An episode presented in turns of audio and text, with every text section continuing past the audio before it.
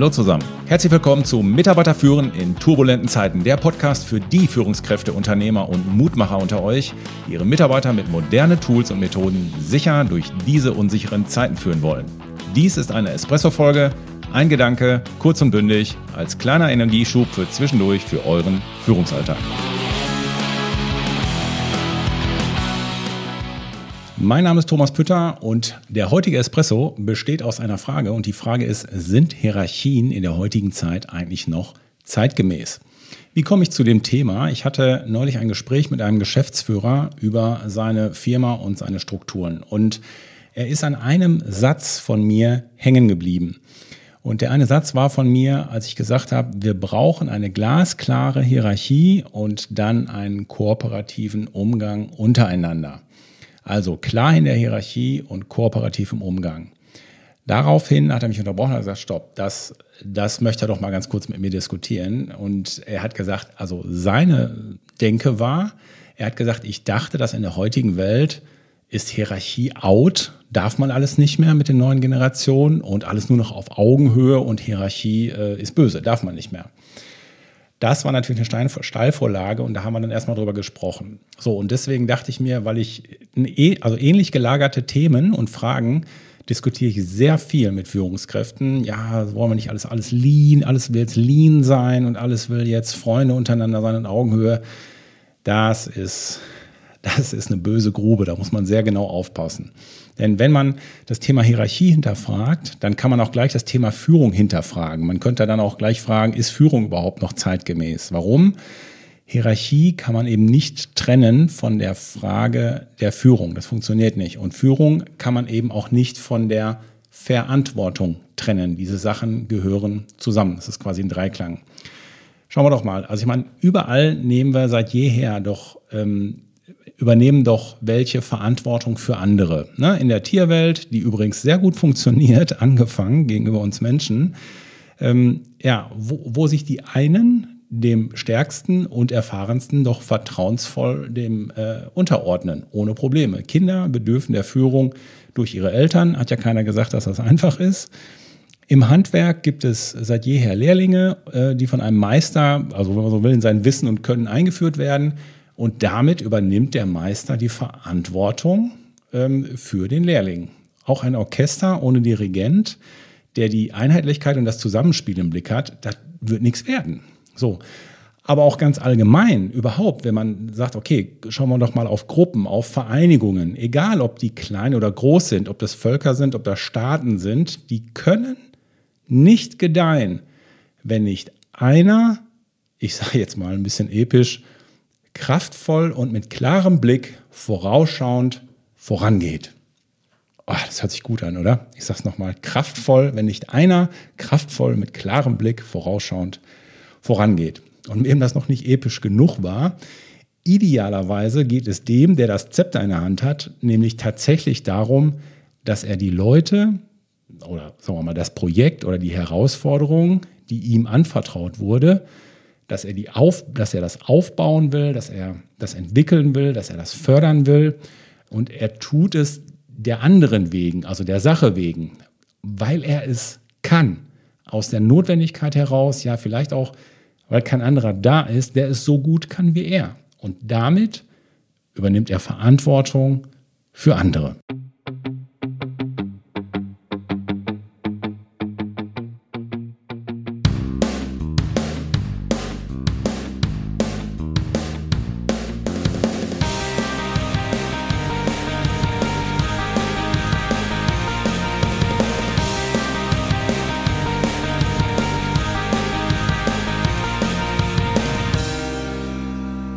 Yes, man. Die denkneue Katzen-Show-Band mit einem brandneuen Track aus ihrem Galactic Headquarter in Dresden. Also, genau das ist das Thema, dass die Motive, aus denen geführt wird, oder sagen wir mal, eine Führungsposition angestrebt wird, sind halt sehr unterschiedlich, die Motive. Auf jeden Fall sind sie nicht immer das, äh, was wir gerade gesagt haben, also dass äh, jemand die Verantwortung übernimmt und sagt, ich will hier was aufbauen, entwickeln, fördern und so weiter.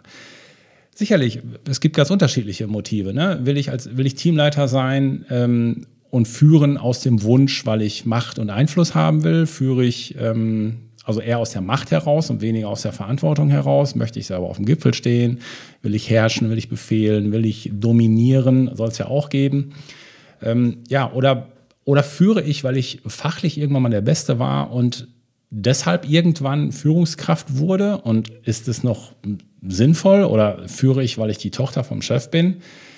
aber eigentlich der Aufgabe nicht gewachsen bin oder bin ich Nachfolger einer Familie, in einem Familienunternehmen, ähm, aber es liegt überhaupt nicht in meinem Naturell oder es entspricht überhaupt nicht meinen Stärken, ähm, das weiterzumachen. Ähm, und so verbiege ich mich jeden Tag oder möchte ich gerne, ist mein Motiv, dass ich Führungskraft sein will, weil ich damit möglicherweise den Erwartungen aus meinem Umfeld ähm, dadurch meine zu entsprechen. Ne? Sorry, ich weiß, das ist der Disclaimer an dieser Stelle, ähm, ich weiß, das ist eine ziemlich knackige Art von Tacheles. Und es ist auch nicht für alle leicht, wenn ich das jetzt mal so, das ist schon ziemlich Klartext, das gebe ich zu.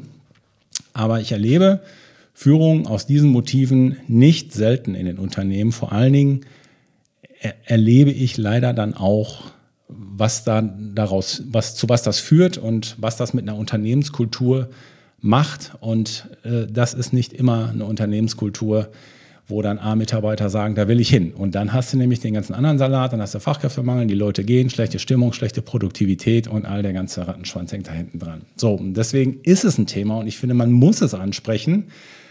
Ähm, ich weiß, dass das jetzt auch der eine oder andere vielleicht nicht ganz so gut äh, findet. Also, wie gesagt, die Motive, aus denen heraus geführt wird, sind sehr unterschiedlich und jeder sollte es ja von mir aus auch so machen, wie er meint.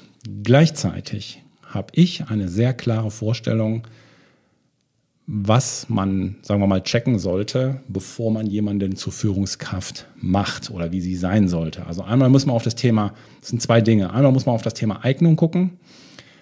Kann er? Will er? Und hat er auch die richtige Grundveranlagung? Und da gucken wir nicht genau genug oder konsequent genug hin. Manchmal ist auch kein anderer da und so weiter, weiß ich alles, ist mir schon klar. Aber die Folgen, die daraus entstehen, wenn der selber ein Chaot ist und nicht strukturiert arbeiten kann, kann der auch nicht führen. Das wird nicht funktionieren. Das wird eine Katastrophe werden. Und das dann wieder zurückzudrehen, oh je, da haben wir dann manchmal ganz schön, ganz schön was vor uns. Dann muss ich mich in Bezug auf die Eignung auch immer wieder fragen, sitzt die richtige Person auf der richtigen Führungsposition. Also aus einer Historie raus. Es kann ja sein, dass ich jetzt nicht gerade entscheiden muss, dass jemand jetzt gerade Führungskraft werden soll, sondern ich schaue mir einfach an, wer sitzt ja eigentlich gerade auf welchen ähm, Positionen, historisch gewachsen und so weiter. Und sind das eigentlich die richtigen für die Herausforderung der Zukunft? Also das ist so das, das eine, was ich mich frage. Das ist das Thema Eignung. Und das andere ist, was für ein Verständnis von Führung liegt vor bei dieser Person. Dabei ist es nicht, also das kann man natürlich auch besprechen und vermitteln. Ne? Dabei ist es nämlich nicht wichtig, dass immer epische Dinge großen Ausmaßes getan werden von der Führungskraft, die jeder Außenstehende sofort als großen Ausweis von Größe und Erfolg oder seiner Führungsfähigkeit erkennen würde.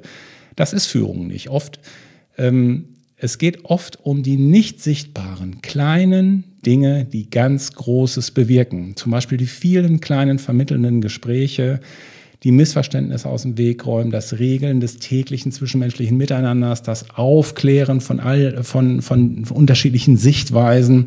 Aber klar, dann auch klare Kante zeigen, wenn einer den Molly macht und sich falsch verhält und auch verbindlich vereinbarte Ziele nachfassen, kontrollieren und einfordern.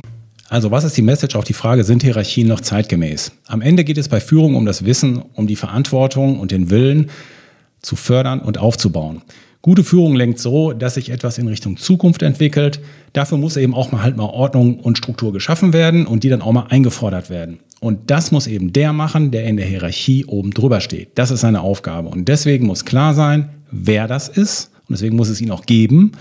Und deshalb werden wir immer eine Hierarchie brauchen. Also klare Fresskette, aber das Ganze dann mit der Haltung eines kooperativen Miteinanders. Die Art von Hierarchien sind zeitgemäß.